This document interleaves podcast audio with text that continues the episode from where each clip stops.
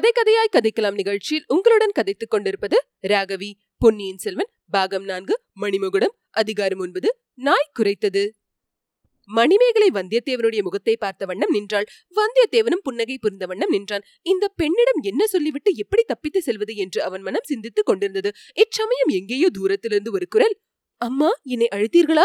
என்று கேட்டது. இல்லையடி உன் வேலையை பார் என்றாள் மணிமேகலை. உடனே அவளுடைய திகைப்பு நீங்கியது. சற்று முன் வந்தியத்தேவன் புகுந்து வந்த துவாரத்தின் அருகில் சென்று உட்பக்கத்து தாளை இட்டாள். பின்னர் வந்தியத்தேவனுக்கு சமிகை காட்டி அந்த அறையிலேயே சற்று தூரமாக அழைத்துச் சென்றாள். சட்டென்று திரும்பி நின்று ஐயா உண்மையை சொல்லும். சந்திரமதி உம்மை அழைத்ததாக கூறினீரே அது நிஜமா? என்று கேட்டாள். ஆம் அம்மணி. எப்போது எங்கே பார்த்து உம்மை அழைத்தாள்? சற்று முன்னால்தான் அடுத்த அறையில் நான் குரங்கின் பின்னால் மறைந்து நின்றபோது நீங்கள் இருவரும் வந்து பார்த்துவிட்டு திரும்பினீர்கள். நீங்கள் திரும்பிய பிறகு அவள் என்னை பார்த்து குரங்கே நீ என்னுடைய அறைக்கு வந்து இருக்கிறாயா வேண்டாத சமயத்தில் வருகிறவர்களை பயமுறுத்தி அனுப்ப சௌகரியமா இருக்கும். என்றாள். அது தங்கள் காதில் விழவில்லை போல் இருக்கிறது மணிமேகலை இளநகை புரிந்த வண்ணமாக காதில் விழுந்திருந்தால் அவளை சும்மா விட்டிருப்பேனா? என்றாள். இளவரசி தங்கள் தோழி பேரில் கோபிப்பதில் பயன் என்ன? என் முகமும் வாலில்லா குரங்கின் முகமும் ஒன்று போலிருந்தால் அதற்கு சந்திரமதி என்ன செய்வாள்? உமது முகத்துக்கும் வாலில்லா குரங்கின் முகத்துக்கும் வெகு தூரம். குரங்கின் முகத்துக்கும் அதற்கு மேலே தொங்கிய ஆந்தையின் முகத்துக்கும் உள்ள தூரம் போல் இருக்கிறது. உமது முகம் குரங்கு முகம் அல்ல ஆந்தை முகமும் அல்ல. ஆனால் குரங்கின் சேஷ்டையெல்லாம் உம்மிடம் இருக்கிறது. சில சமயம் ஆந்தையைப் போலவும் விழிக்கிறேன் சற்று முன்னால் இதோ இந்த கண்ணாடியில் எட்டி பார்த்து விழித்தது நீதானே ஆம் இளவரசி நான் தான் எதற்காக உடனே பின்வாங்கி கதவை சாத்திக் கொண்டீர்? இந்த கண்ணாடியில் என் முகத்துக்கு அருகில் ஒரு தேவ கன்னிகையின் முகத்தைப் போல் தெரிந்தது. அந்த தேவ கன்னிகை என் முகத்தை பார்த்து பயந்து கொள்ளப் போகிறாளே என்று நான் பிடித்திருந்த யானை தந்தத்திலிருந்து கையை எடுத்தேன். கதவு தானாக சாத்திக் கொண்டது. அந்த தேவக்கன்னிகை யார் என்பது உங்களுக்கு தெரியுமா? அந்த க்ஷணம் எனக்கு தெரியவில்லை. பிறகு நினைத்து பார்த்து தெரிந்து கொண்டேன். என்ன தெரிந்து கொண்டீர்? நான் பார்த்தது தேவகன்னிகை அல்ல. தேவகன்னிகைகள் ஓடி வந்து அடிப்பணியக்குரிய மணிமேகலா தேவி. கடம்பூர் சம்புவரேரின் செல்வ குமாரி என்று தெரிந்து கொண்டேன். என்னுடைய ஆறு நண்பன் கந்தன்மாறனுடைய அருமை தங்கை என்பதும் நினைவுக்கு வந்தது. மணிமேகலையின் புருவங்கள் நெறிந்தன ஏளனமும் கோபமும் கலந்த புன்சிரிப்புடன் அப்படியா? என் தமையின் கந்தன்மாறன் தங்களுடைய ஆறுயிர் நண்பனா? என்றாள். அதில் என்ன சந்தேகம் இளவரசி? நாலு மாதங்களுக்கு முன்னால் நான் இங்கு ஒரு நாள் வந்திருந்தது நினைவில்லையா? அந்த புறத்துக்கு கூட வந்து தாய்மார்களுக்கு வணக்கம் செலுத்தினேனே. அது ஞாபகம் இல்லையா நன்றாய் ஞாபகம் இருக்கிறது. அதற்குள் மறந்து விடுமா அந்த வல்லவரையர் வந்தியத்தேவர் என்னும் வானர் குலத்து இளவரசர் தாங்கள்தானா? ஆம் இளவரசி. தங்குவதற்கு அரண்மனையும் ஆளுவதற்கு ராஜ்யமும் இல்லாமல் அரையன் என்ற குலப்பெயரை மட்டும் தாங்கிக் கொண்டிருக்கும் அந்த ஏழை நான் தான் ஒரு காலத்தில் தங்கள் தமையன் என்னிடம் தங்களை பற்றி எவ்வளவோ சொல்லியதுண்டு. ஒரு காலத்தில் நானும் கந்தன்மாரனும் வடபெண்ணை நதிக்கரையில் காவல் செய்து கொண்டிருந்த போது தங்களை பற்றி அடிக்கடி சொல்லுவான். நானும் ஏதேதோ கனவு கண்டு கொண்டிருந்தேன். பிறகு அந்த எண்ணத்தை மறந்து விட்டேன். மணிமேகலின் உள்ளத்தில் ஒரு அதிசயமான எண்ணம் தோன்றியது. இவன் தன்னை குத்தி கொல்ல முயன்றதாக கந்தன்மாறன் கூறினான் அது எதற்காக இருக்கும்? ஒருவேளை தன்னை பற்றியதாகவே இருக்குமோ? தன்னை இவனுக்கு மனம் செய்து கொடுக்க போவதில்லை என்று சொன்னதற்காக கந்தன்மாறனுடன் சண்டை போட்டிருப்பானோ? இந்த எண்ணம் அவள் உள்ளத்தில் இன்பப் புயலை உண்டாக்கியது. அதை அவள் கோபப் புயலாக மாற்றிக்கொண்டாள் ஐயா பழைய கதையெல்லாம் இப்போது வேண்டாம். இந்த அரண்மனையில் நீர் கள்ளத்தனமாக புகுந்ததன் காரணத்தை சொல்லும். இல்லாவிடில் உடனே என் தோழியை அழைத்து தந்தைக்கு சொல்லி அனுப்ப வேணும் என்றாள்.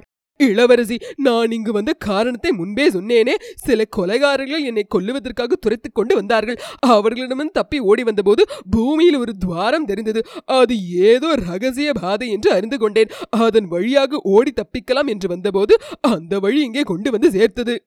ஐயா சுத்த வீரர் என்றால் உமக்கே தகும். நானும் எத்தனையோ அசகாய சூரர்களை பற்றி கேட்டிருக்கிறேன். ஆனால் உம்மை போல் ஓட்டத்தில் சுரனை பற்றி கேட்டதே இல்லை. உத்தரகுமாரன் உன்னிடம் பிச்சை வாங்க வேண்டியதுதான். வந்தியத்தேவன் மனத்தில் சுரீர் என்றது. தான் அசட்டு பெண் என்று நினைத்த மணிமேகலை இப்படி தன்னை குத்தி காட்டும்படி ஆகிவிட்டதல்லவா? தேவி அவர்கள் ஏழு எட்டு பேர். நான் ஒருவன். அவர்கள் ஆயுதபாணிகள். என்னிடம் ஆயுதமே இல்லை. என்னுடைய அருமை வேல் கொள்ளிடத்து வெள்ளத்தில் போய்விட்டது. ரொம்ப நல்லது. அந்த படுபாதக வேல் சிநேகிதனை பின்னாலிருந்து குத்தி கொல்லும் வேல் ஆற்றோடு போனதே நல்லது. வந்தியத்தேவனுக்கு தூக்கி வாரி போட்டது. அவன் பதில் சொல்ல வாயெடுப்பதற்குள் மணிமேகலை உண்மையாக கூறிவிடும். கொலைகாரர்களுடன் தப்புவதற்காக ஓடி வந்தீரா? கொலை செய்வதற்காக இங்கு வந்தீரா? என்று கேட்டாள். வந்தியத்தேவன் தீயில் காலை வெத்தவனைப் போல் துடித்து சிவசிவா நாராயணா நான் யாரை கொலை செய்வதற்காக இங்கே வர வேண்டும்? என் ஆருய சிநேகிதன் அருமை தங்கையா? எதற்காக? என்றான். நான் என்ன கண்டேன்? அருமை சிநேகிதன் என்று வாய் கூசாமல் பொய் சொல்கிறீரே! அப்பேற்பட்ட அருமை சிநேகிதனின் பின்னாலிருந்து முதுகிலே குத்திக் கொள்வதற்கு நீர் முயலவில்லையா? அது எதற்காகவோ அதே காரணத்துக்காக இங்கே யாரையேனும் கொலை செய்வதற்காக நீ வந்திருக்கலாம்! கடவுளே இது என்ன வீண்பழி நான் கந்தன்மாறன் முதுகில் குத்தினேனா? அப்படிப்பட்ட காரியத்தை செய்வதற்கு முன்னால் என் கையை வெட்டிக் கொண்டிருப்பேனே இளவரசி. இத்தகைய படுபாதகமான பொய்யை தங்களும் யார் கூறினார்கள்? என் அண்ணனே கூறினான். வேறு யாராவது கூறியிருந்தால் நான் நம்பியே இருக்க மாட்டேன். கந்தன்மாறனா இப்படி கூறினான்? அப்படியானால் நான் உண்மையில் துர்பாகியசாலிதான். யாரோ அவனை முதுகிலே குத்தி தஞ்சாவூர் மதில் சுவருக்கு அருகில் போட்டிருந்தார்கள். மூச்சையாகி கிடந்த அவனை நான் தூக்கி கொண்டு போய் சேந்தன் அமுதனின் குடிசையில் சேர்த்து காப்பாற்றினேன். அதற்கு எனக்கு கிடைத்த வெகுமதியா இது இளவரசி. எதற்காக அவனை நான் கொல்ல முயன்றேன்? ஏதாவது காரணம் சொன்னானா?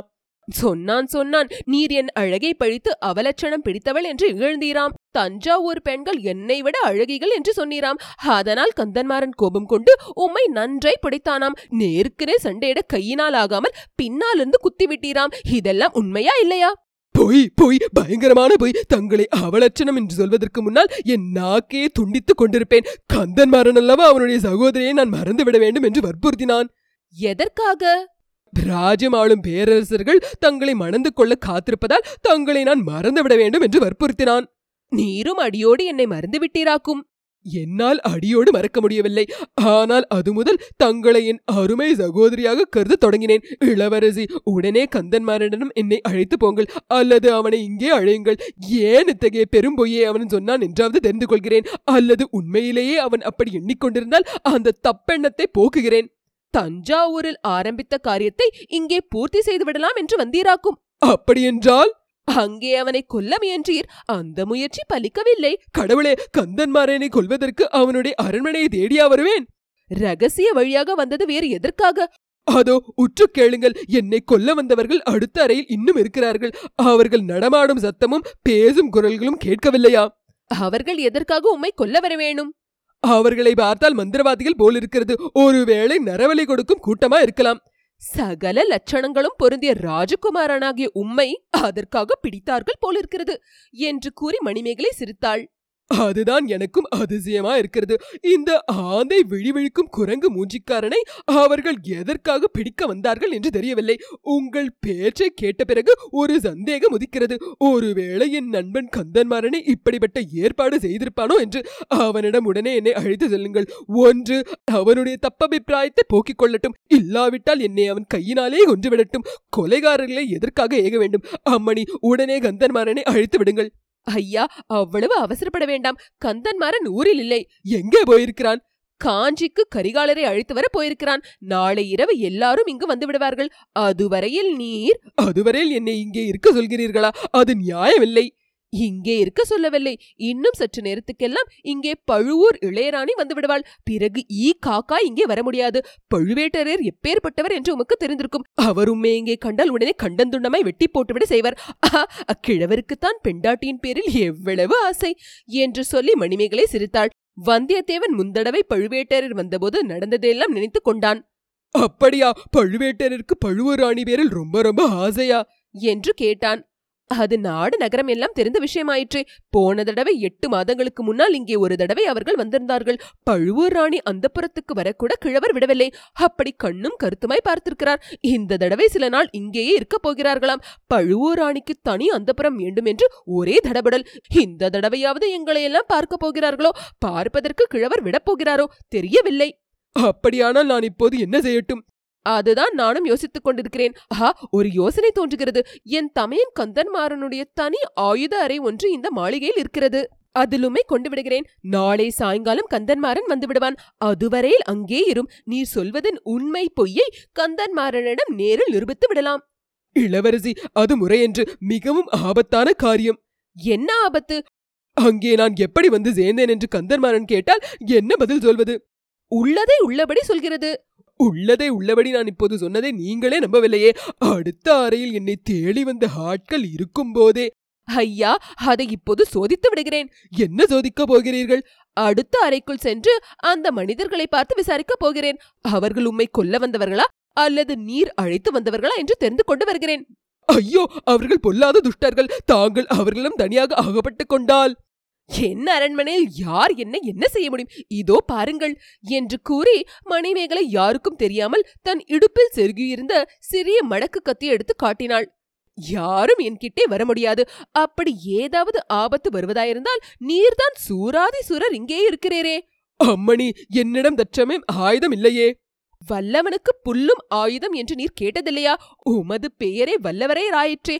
ஆயுதம் கையில் இருந்தால் பெண் பிள்ளைகள் கூட சண்டை போடுவார்கள். ஆண் பிள்ளைகள் எதற்கு? உமக்கு வீண் கவலை வேண்டாம். அங்கே ஒரு அறையில் தூசி தட்டி கொண்டிருந்தவன் எங்கள் அரண்மனை வேலைக்காரன்தான். மற்றவர்களை அவன்தான் இட்டு வந்திருக்க வேண்டும்.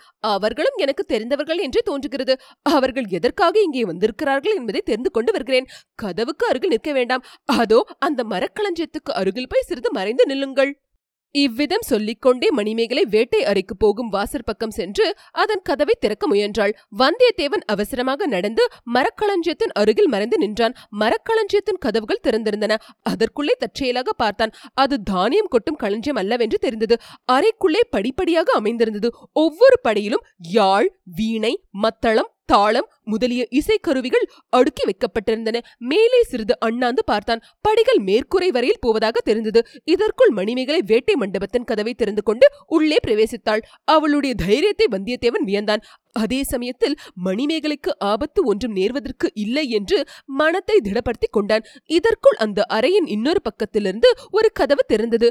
அம்மா அம்மா! என்று கூவிக்கொண்டே சந்திரமதி உள்ளே வந்தாள். வந்தியத்தேவன் திடுக்கிட்டான். அவள் தன்னை பார்த்து விடாமல் இருப்பதற்காக இசைக்கருவி களஞ்சியத்திற்குள் நுழைந்தான். அம்மா அம்மா தஞ்சாவூர்காரர்கள் கோட்டை வாசலில் வந்துவிட்டார்களாம் மகாராணி உடனே தங்களை அழைத்து வர சொன்னார்கள் என்று கத்திக்கொண்டே சுற்றும் முற்றும் பார்த்தாள். அவள் எதிரில் திறந்திருந்த வேட்டை மண்டப கதவை நோக்கி போனாள். கதவின் அருகில் திறந்து பார்த்தால் வந்தியத்தேவன் களஞ்சியத்துக்குள் இருப்பது தெரிந்து போய்விடும். ஆகையால் அவன் விரைவாக சில படிகள் மேலே ஏறினான். ஒரு வீணையின் மீது அவன் முழங்கால் இடித்து அது சப்தித்தது. வந்தியத்தேவன் பீதியடைந்து மேலும் சில படிகள் ஏறினான். அவன் தலை களஞ்சியத்தின் மேற்பகுதியில் முட்டியது. என்ன விந்தை? அந்த மேற்பலகை வந்தியத்தேவனுடைய மண்டையை முட்டிய போது சிறிது மேலே சென்றது. ஏதோ சந்தேகம் தோன்றி வந்தியத்தேவன் அப்பலகையை கைகளினால் நம்பி தூக்கினான். அது நன்றாய் மேலே போனதுடன் திறந்த இடத்தின் மூலமாக வெளிச்சம் வந்தது. தூரத்தில் சலசலவென்று சத்தம் கேட்டுக் கொண்டிருந்தது. ஒரு பக்கத்தில் வானத்தில் மின்னும் நட்சத்திரங்களும் தெரிந்தன. வந்தியத்தேவனுடைய உள்ளம் உற்சாகத்தில் துள்ளியது. பலகையை நன்றாக நகர்த்திவிட்டு மேலே ஏறினான். மாளிகையின் மேல் மச்சின் ஒரு பகுதிக்கு தான் வந்திருப்பதை கண்டான். அதிலும் அந்த பகுதி முன்னொரு நாள் அவன் சுகமாக காற்று வாங்கிக் கொண்டு படுத்திருந்த பகுதிதான். பெரிய தூண்களின் மறைவில் நின்று சிற்றரசர்களின் கொடிய சதியாலோசனையை பற்றி தெரிந்து கொண்ட அதே இடம்தான்.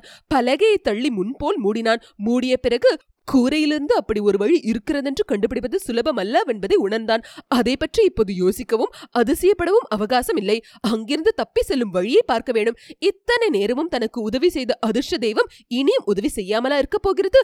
வந்தியத்தேவன் நாலாபுரமும் சுற்றி பார்த்தான். எங்கே நோக்கினாலும் கொடிகளும் தோரணங்களும் பறந்து அந்த அரண்மனை பிரதேசம் முழுவதும் கண்கொள்ளா காட்சியா இருந்தது. அடடா! ராஜோபச்சாரம் என்பது இதுதான் போலும். வந்தியத்தேவன் அடிமேல் அடி வைத்து மெல்ல மெல்ல நடந்தான். சுற்றுமுற்றும் பார்த்து கொண்டு நடந்தான். மேல் மற்றில் எங்கும் மனித சஞ்சாரமே இல்லை. அந்த வரையில் நம் அதிர்ஷ்டம்தான். பிறகு கொஞ்சம் விரைவாகவே நடந்தான். முன்னொரு தடவை அவன் படுத்திருந்த நிலாமாடத்துக்கு வந்து சேர்ந்தான். அங்கிருந்து பார்த்தபோது அரண்மனையின் வெளிமதில்களும் மாளிகைகளும் நடுவில் இருந்த முற்றமும் குறவை கூத்து நடக்கும் இடமும் சதியாலோசனை நடந்த இடமும் காணப்பட்டன. ஆனால் அந்த இடங்களில் மனிதர்கள் யாரும் காணப்படவில்லை. அதற்கு காரணம் கண்டுபிடிப்பது அவ்வளவு கடினமான காரியம் இல்லை அரண்மனையின் முன்வாசலில் ஒரே அல்லோல கல்லோலமா இருந்தது. நூற்றுக்கணக்கான தீவர்த்திகள் வெளிச்சம் தந்தன. மேல தாளங்கள் பேரிக்கை முழக்கங்களுடன் மனிதர்களின் வாழ்த்தொழிகளும் கலந்து பேரொளியாக கிளம்பியது. பழுவேட்டரையரின் பரிவாரங்கள் அரண்மனை வாசலை நெருங்கி வந்து விட்டபடியால் அவர்களை வரவேற்பதற்காக எல்லாரும் அங்கே போயிருக்கிறார்கள். அதனாலேதான் இங்கேயெல்லாம் ஜன சஞ்சாரமே இல்லை. ஆஹா உண்மையில் அதிர்ஷ்ட தேவதை வந்தியத்தேவன் பக்கத்தில் இருந்தாள் என்பதில் சந்தேகமில்லை. தப்பி செல்வதற்கு எவ்வளவு அருமையான சந்தர்ப்பம். அரை நாழிகைக்கு முன்னாலும் இத்தகைய சமயம் கிடைத்திருக்காது. அரை நாழிகை பின்னால் வந்தாலும் இம்மாதிரி வசதி கிட்டிராது. சதி ஆலோசனை நடந்த இடத்துக்கு சமீபமாக வந்து வந்தியத்தேவன் இன்னொரு தடவை சுற்றுமுற்றும் பார்த்தான். ஒருவரும் இல்லை. கீழே குனிந்து பார்த்தான். அங்கேயும் யாரும் இல்லை. எதிர் மதில் சுவரை பார்த்தான். அங்கேயும் யாரும். ஆ இது என்ன? மதில் மேல் கிளைகளுக்கு நடுவில் ஒரு முகம். ஆழ்வார்க்கடியானுடைய முகம் போல் தெரிகிறதே. சி வீண் பிரமை. முன்னொரு தடவை ஆழ்வார்க்கடியானுடைய முகம் போல் தெரிந்த இடம் அது ஆகையால் அவன் மனம் அவனை அப்படி ஏமாற்றிவிட்டது. அதுவும் ஒரு நல்லதற்குத்தான். மதில் மேல் ஏறி குதித்து தாண்டுவதற்கு அதுதான் சரியான இடம். அதை அவனுடைய உள் மனம் சுட்டிக்காட்டி ஞாபகப்படுத்தியிருக்கிறது. வரவேற்பு முடிந்து வாசலில் நிற்கும் கூட்டம் உள்ளே வருவதற்குள் அவன் தப்பித்து செல்ல வேண்டும். முற்றத்தில் எப்படி இறங்குவது? ஹா இதோ ஒரு வழி. இங்கே முற்றத்தில் ஒரு கொட்டகை போட்டிருக்கிறது. குறவை கூத்துக்காக போட்டிருக்கும் கொட்டகை போலும். கொட்டகைக்காக புதைந்திருந்த மூங்கில் மரம் ஒன்று நெடுந்துயர்ந்த மேல்மச்சி வரையில் வந்திருந்தது. வந்தியத்தேவன் அதை தாவி பிடித்துக் கொண்டு சரசரவென்று கீழே இறங்கினான். மீண்டும் சுற்றுமுற்றும் பார்த்தான். ஒருவரும் இல்லை. மச்சின் மேலே தான் சுற்றுமுற்றும் நின்ற இடத்தில் கிண்கிணி சத்தம் கேட்டது. ஆஹா மணிமேகலை தன்னை தேடி வந்தால் போலும் பொல்லாத பெண் இச்சமயம் அவளிடம் அகப்பட்டுக் கொண்டால் நம் பாடு தீர்ந்தது. முற்றத்தின் திறந்த வெளியை ஒரே ஓட்டமாக ஓடி வந்தியத்தேவன் கடந்தான். மதல் சுவர் ஓரமாக நின்று திரும்பி பார்த்தான். மச்சின் மீது ஒரு பெண் உருவம் தெரிந்தது. மணிமேகலையோ சந்திரமதியோ தெரியவில்லை. யாராயிருந்தாலும் தான் முற்றத்தை ஓடி கடந்ததை பார்த்திருக்க வேண்டும். நல்ல வேளையாக கூச்சல் போடவில்லை. அவள் யாராயிருந்தாலும் நன்றா இருக்கட்டும் மகாராஜியா இருக்கட்டும். இவ்வித மனதிற்குள் வாழ்த்திக் கொண்டே மதில் சுவர் ஓரமாக வந்தியத்தேவன் விரைந்து நடந்தான். மதில் மேல் ஆழ்வார்க்கடியானுடைய முகம் தெரிந்த இடம் வந்துவிட்டது. அங்கே சுவரில் ஏறுவது எப்படி? இவ்வளவு உயரமா இருக்கிறதே சுவரில் பிடித்துக் கொள்வதற்கு மேடு பள்ளம் ஒன்றுமே இல்லையே. கடவுளே இதோ ஒரு உபாயம். குறவை கூத்து கொட்டகைக்காக கொண்டாந்த மூங்கில் கழிகள் சில சற்று தூரத்தில் கிடந்தன. அவை மிஞ்சி போனவை போலும். ஒரே பாய்ச்சலாக பாய்ந்து அந்த கழிகளில் ஒன்றை எடுத்து வந்தான். மதிலின் பேரில் சாய்த்து வைத்தான். கழியின் உயரத்துக்கும் மதிலின் உயரத்துக்கும் சரியாக இருந்தது. ஆனால் கழி சுவரில் நிலைத்து நிற்க வேண்டும். ஏறும்போது நழுவி விட்டால் நழுவி விட்டால் கீழே விழ வேண்டியதுதான். அதற்காக கையை கட்டிக்கொண்டு சும்மா இருந்து என்ன பயன்? கழியை இரண்டொரு தடவை அழுத்தி பார்த்துவிட்டு அதன் வழியாக ஏறத் தொடங்கினான். பாதை சுவர் ஏறியபோது கழி நழுவ தொடங்கியது. தொலைந்தோம். கீழே விழுந்தால் எலும்பு நொறுங்கிவிடும் என்று எண்ணுவதற்குள் கழி மறுபடியும் உறுதியாக நின்றது.